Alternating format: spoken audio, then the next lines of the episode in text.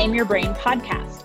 I'm Dr. Liz Rook. I'm a certified life coach and rheumatologist, and I'm here to show you how I combine science, coaching, and psychology to solve stress and worry for me. And now I want to show you how you can do the same to enjoy the life you've worked so hard to create. It's time to stop struggling and have more fun. Let's do this. Hello, everyone. I hope you're having an amazing week. I am recording this a few weeks ahead for myself, and I just went for a walk on the Missouri River because I'm finishing up my last week in Montana.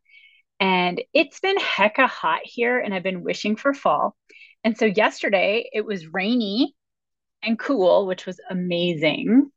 And then today it was about mid 60s and sunny, and it was just beautiful. So I did about a five mile walk and I wandered through the farmer's market. I got myself some gourmet dark chocolate from this place called Joy Chocolates. It's amazing. I have a link to it um, on my Instagram. So if you want information on where to get some good gourmet chocolate, I can point you in that direction. And I also love Chocolove, which is my friend's company out of Boulder, Colorado. Both of those are my top picks for chocolate. So today, somewhat in honor of chocolate and other foods that we love that don't necessarily have the most nutritional and nourishing value, I want to talk about junk food thoughts. And how I would define these are thoughts that make us feel good in the moment, but don't really have much nutritional value for our long term goals. So, when I start talking about that, I'm sure you'll be able to identify a few that you have on a repeat cycle that are likely your default. And remember, when we find thoughts that are not helping us, the point is not to judge them or judge ourselves. It's simply to raise our awareness of them. And in fact, when we're judging the thoughts or judging ourselves, it pushes us, uh, pushes us into wanting to instantly change them without getting curious about why they're there, how they've been helping, and then what we can do from a place of empowerment to perhaps just notice them and then shift them if we want to. So, I have a list of top five that kind of came to me when I started thinking about this. And I'm sure you can think of some on your own. And I would love if you would tag me on Instagram or Facebook if you think of any of your own, or send me an email at info at thrivearena.com because I'd love to compile a whole list of these and then share them with the world. So I'd love your help with this. So, our go to food treats, much like our thought treats, they entertain us. They give us that hit of dopamine, which is your feel good chemical, right? So, in a moment where we may be feeling a little bit uncomfortable, especially if we're trying to change a habit or change even a mindset thought process, the first few or hundred or thousand times we do it, it may be uncomfortable because it's not our default. It's not our comfortable path that we usually walk, right? So our brain will resist because remember, its primitive function is to avoid pain, seek pleasure, and be efficient. So when we're changing a mindset or a strategy or a habit, we're going against our default programming to avoid all the discomfort, all the energy that we're expelling and creating a new habit, and to avoid the discomfort and pain of change. So, I came up with a list of top five. And like I said, I'd love to hear from you what yours are. So I'm going to go through them one by one and then we'll kind of summarize. So, my first one that I came up with is especially when I'm trying to do something new is, oh, I'll start tomorrow, or I'll start next week, or I'll start next month. If this sounds familiar, I think we literally have all done this. We want to start a new workout routine, we want to start a new, you know, way of eating or diet plan. We want to start picking out our clothes before work. We want to stop snapping at our kids. And we decide that we want to do something, but we haven't yet quite committed and planned out how exactly that's going to happen. And so something happens, and we're like, okay, I could start now, or I could start tomorrow. I could start next week. And this is not while you're in the process of planning, it's the thought you have in the moment where you have a choice to make and you decide, oh, I'm not going to do it right now. I'll do it later. And I want to offer that this is a junk thought because there is never any other time than the present. Anytime we're pushing off when we're going to start doing something or try something, we're selling ourselves short And all we're doing is avoiding discomfort in that moment, which does not serve us in our long term goals. Because we know that both with mindset and strategy and habit, we have to practice and it's going to be uncomfortable and it's going to require more attention, more energy, more effort in the short term, so that in the long term, we're redirecting our default habits and thoughts and mindset and beliefs to become aligned with what our goal is. And I want to offer that I have watched myself do this thousands of times with different things. And I used to judge myself for it, which would push me further away from my intended outcome. So, a lot of the work I do with my clients is teaching them how to have a shift in their self concept so that they're not constantly judging themselves as they become aware of the things that you're doing. Because it's easy to be aware and it's easy to slip into judgment. And I know that both from personal experience and professional experience. Okay, so I'll start later. That's the first one. The second one is it doesn't matter anyway. I'm going to eat this ice cream because I want it right now and it doesn't matter anyway. And this is a way that we shortchange our goals. We set a goal, we have a good intention, but then in the moment, sticking to it becomes really hard and we tend to self sabotage. So we tell ourselves this one treat won't matter. This one time won't matter. This one exception won't matter my brain also offers me, well, I'm learning how to be resilient and how to balance it out. So sometimes I can have the ice cream when I've told myself I'm not going to have any ice cream for a while. But that way, in the future, I'll be able to have it sometimes when I want it, but not all the time. So I'm basically giving up on my long term goal because I want the short term gratification.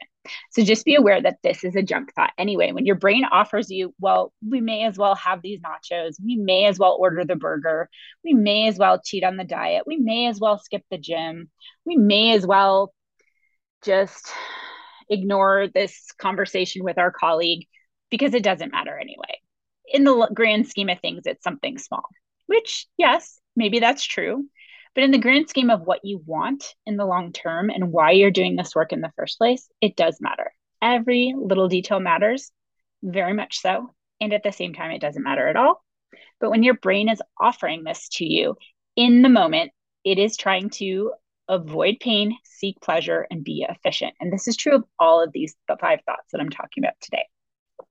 Okay, so it doesn't matter anyway. The third one is this is too hard.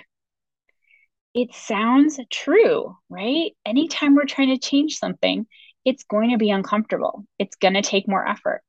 It's going to require more of our energy and attention, and it's not going to feel awesome the first couple times or the first hundred couple times this is too hard.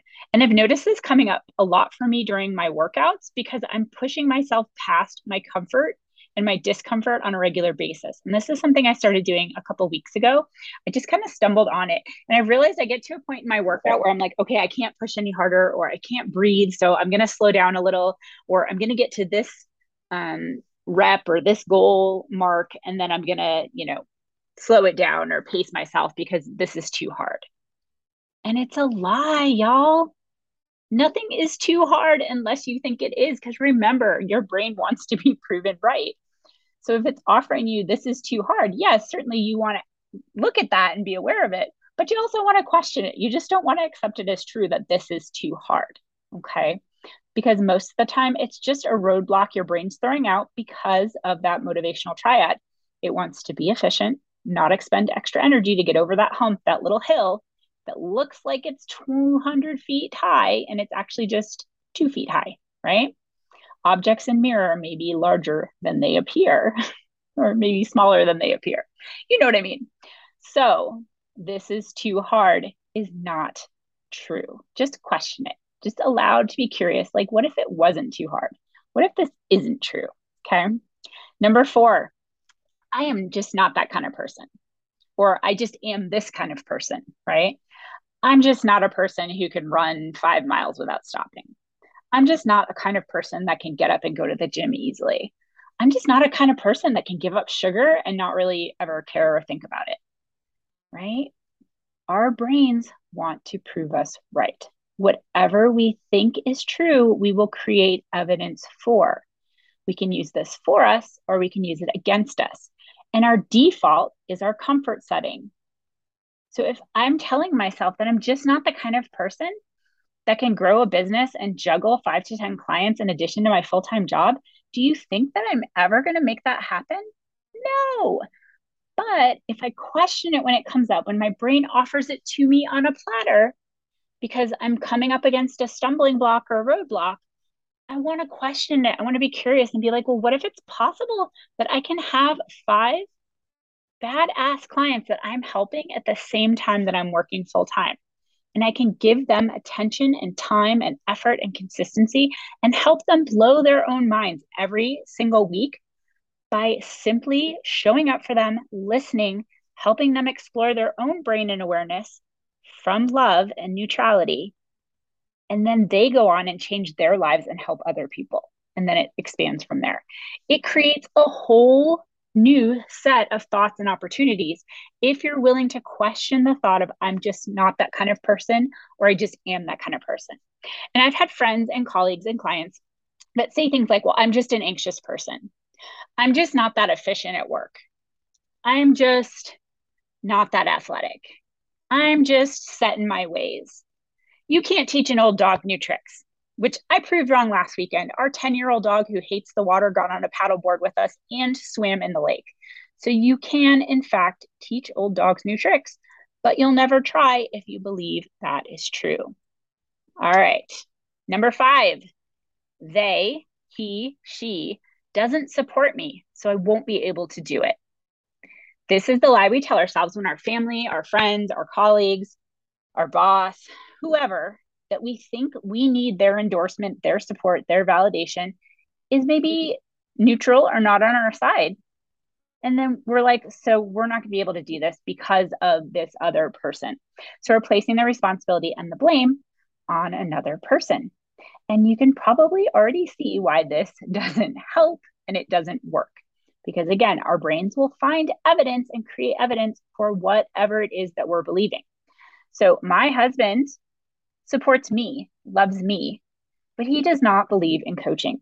He does not believe it for himself or as a career. He thinks it's a sham. He thinks the people I follow are charlatans and it's a cult.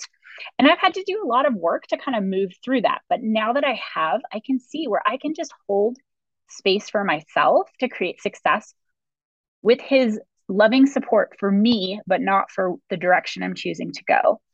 And I can also hold space for my own beliefs and grow them, even if and even when he doesn't agree. So if you have a partner or a kid or a parent or whoever that's questioning what you're doing and it's something you really believe in, I don't want this to stand in your way. You can work through this. And this is mindset and strategy. And I can help you with this. So I just want you to know that if any of these five or whatever flavor of junk food thoughts come up for you, the first step is to notice them, right? Awareness, allowance, allowing yourself to have them and be curious about them and not judge them or yourself for having them. And then accept that they're just thoughts. They're not who you are. And they may have just been thoughts that you've been thinking for a really long time. So you always believe them. But right now you're seeing them and you're saying, hmm, maybe this isn't true. Maybe this is the one thought in the Jenga pile that I pull that out and the rest of it collapses and I'm able to move forward without struggle. So if it sounds well meaning, but when you slow it down, it seems like an excuse or something that may not be true, I want to offer that you can pull it apart. And I'm happy to help you do this on a consultation call where we talk about you and what may be standing in your way of exactly what you want in your life. Also, if you heard someone else say the same thing.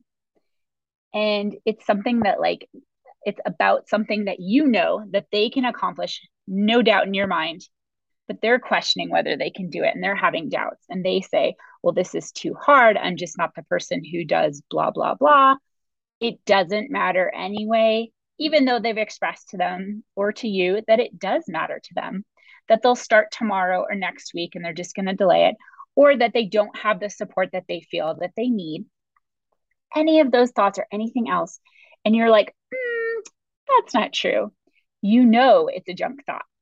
So you can always apply this filter to yourself. If there's something swirling in your head and you're like, I'm just not that kind of person, or I just couldn't do that. That's too hard. Or, you know, oh, I want to, but I'll start next week.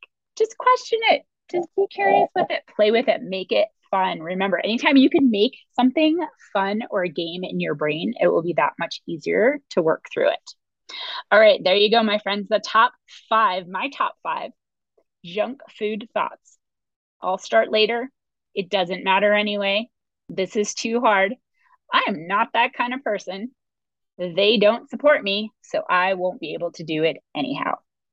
All right, go forth, find these sneaky little jerks in your life and pull them apart, question them, see if they stand up to your curiosity, and watch them melt out of your way of you decreasing your stress, reclaiming your brain, and getting to your goals and living your best life. If you want help with this work, if you want to talk through what's going on for you and how you can use coaching and mindset and strategy all combined in a loving, supportive, non judgmental environment to get exactly what you want in your life, please reach out. Email me at info at thrivearena.com and we'll set up a time to talk for 45 minutes just about you. And if at the end of that time you want to talk more about working together, I am happy to help you talk through that as well. All right, y'all, have a fantastic week, and I will talk to you next week. Thank you for listening today. If you love what you're hearing, be sure to hit subscribe so you never miss an episode. If you want more inspiration and stress solutions to feel better and live joyfully, click the link in the show notes to join my email list to get joy delivered straight to your inbox. It is never too late to reclaim your brain and thrive in your life.